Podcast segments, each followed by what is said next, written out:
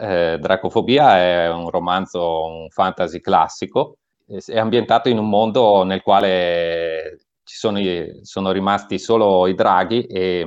e i nani che vivono sottoterra in quanto l'esterno è stato conquistato completamente dai draghi. Per cui noi andremo a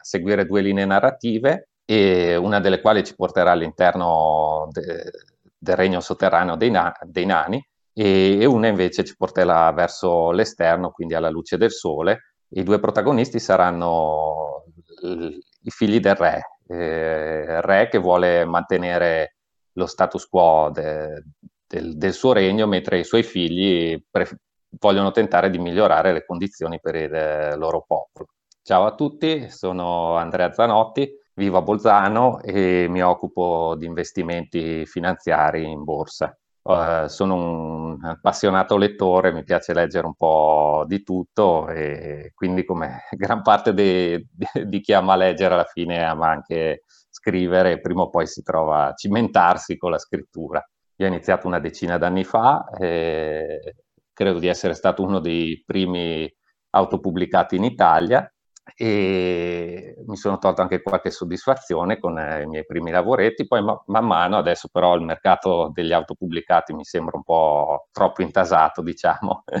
per cui mi sono deciso insomma a mandare qualche lavoro anche a qualche casa editrice e infatti oggi siamo qui a parlarvi di uno di questi, Dracofobia per Plesi Editore. I protagonisti del romanzo sono fondamentalmente due e sono i figli del re, del re Daran. Avremo quindi la, la figlia maggiore, eh, Tormento dei Draghi, che si occupa principalmente delle missioni che il popolo compie nella, su, sulla superficie di questo mondo abitato dai draghi, lei condurrà l'esercito fondamentalmente in razzie all'esterno per riuscire a recuperare le risorse che sottoterra gioco forza non riescono a procurarsi. Quindi avremo questa linea narrativa che si svolge sotto la luce del sole, dove ci saranno inevitabilmente scontri con eh, draghi e, e, la progenie dei draghi, e, e, poi avremo una seconda linea narrativa che invece riguarda il figlio minore del re, principe Nurin, il quale eh, si avventurerà all'interno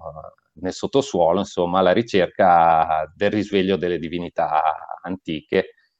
eh, questo è un personaggio un po' più, decisamente più, più legato a una sorta di fede nelle divinità e quindi, però lo stesso si troverà anche lui a dover affrontare delle belle disavventure nel sottosuolo. Nurin fondamentalmente è un ribelle, lui non, non, non, non, vuole seguire i dettami di suo padre né seguire le vicende militari di sua sorella è un ribelle che fa eh, della, eh, della, fede la propria forza piuttosto che dell'utilizzo delle armi, quindi si imbarca in questa missione nel sottosuolo, eh, in, in, zone inesplorate, buie, dove, ogni, eh,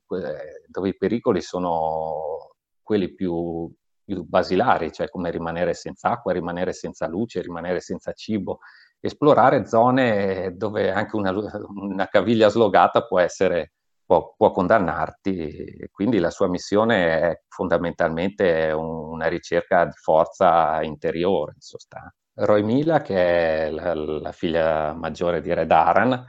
eh, si trova su una via diversa. Lei è abituata a fare razzie, è abituata a vedere anche compagni morire, eh, sbranati dai draghi e dalla loro progenie, perché sa che l'unica speranza per il suo popolo è quella di riuscire a ottenere anche de, dei beni materiali, terreni che eh, nel sottosuolo non riescono a, a ottenere. Per cui un, la sua è una missione molto pragmatica, però man mano che le vicende si sviluppano, anche lei arriverà a capire che eh, la sussistenza di un popolo necessita ben, ben altro che semplici beni materiali per cui la, la,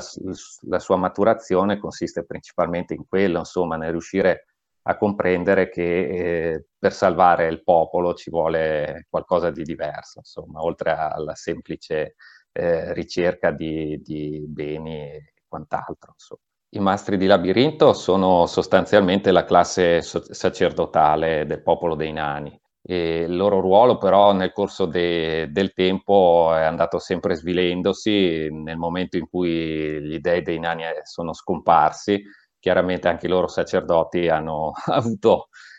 hanno visto molto depotenziati i loro, i loro poteri, diciamo. Tant'è che adesso l'unico loro vero dono rimastogli è quello di riuscire a individuare le strade nei sotterranei, questo è, è una loro peculiarità. E chiaramente, come ogni classe sacerdotale, ha le proprie profezie, i, i propri testi sacri, e Nurin, eh, il figlio del re, eh, vuole intraprendere questa strada perché ha una grande fede nella, nella, speranza che una di queste profezie si possa avverare. La dracofobia è fondamentalmente una leggenda, nessuno sa se esista né cosa sia. E ci sono diverse visioni, c'è, come qualsiasi leggenda c'è chi crede che ci sia un fondo di realtà, chi ci crede ciecamente e chi invece le ritiene solo eh, delle, delle dicerie senza fondamento. E, ad esempio, Red Aran crede che sia solo, solo che non abbia nessun riscontro, la, nessun riscontro reale, mentre eh, Nurin, ad esempio, è, è convinto che esista e, e, e, teme che sia uno delle, dei maggiori pericoli che, che affligga il, il loro popolo fondamentalmente nel corso del romanzo qualche indizio viene dato, poi rimane a voi lettori il, lo scoprirlo, insomma. Beh, in, tra- in dracofobia i, tre, i temi principali credo possano essere diversi, diciamo, a partire dal, da quello che è, può essere il, il, dominio dei draghi su questo mondo, diciamo. I draghi sono una razza antica, millenaria, quindi dovrebbero essere dotati di grande saggezza e invece eh, qui eh, dimostrano di essere l'opposto. Eh, non sono più controllori dell'equilibrio della natura, bensì sono belve sanguinarie. E il parallelo con, con, l'uomo sulla Terra, secondo me, è abbastanza eh, evidente. Insomma, l'uomo dovrebbe essere il tutore di tutta, di tutta la natura, mentre i disequilibri che riesce a creare sono sotto gli occhi di tutti. E per quanto riguarda invece i protagonisti, i temi sono quelli del fantasy classico, magari non, non proprio così, eh, così, evidenti, però alla fine c'è sempre il tema dell'amicizia, del, del, della crescita personale e dell'altruismo, perché ci sono anche gesti di altruismo, per cui più o meno i temi sono questi. In sostanza qui l'originalità non è, non ho cercato l'originalità, ma ho cercato di attenermi più ai canoni del, del genere.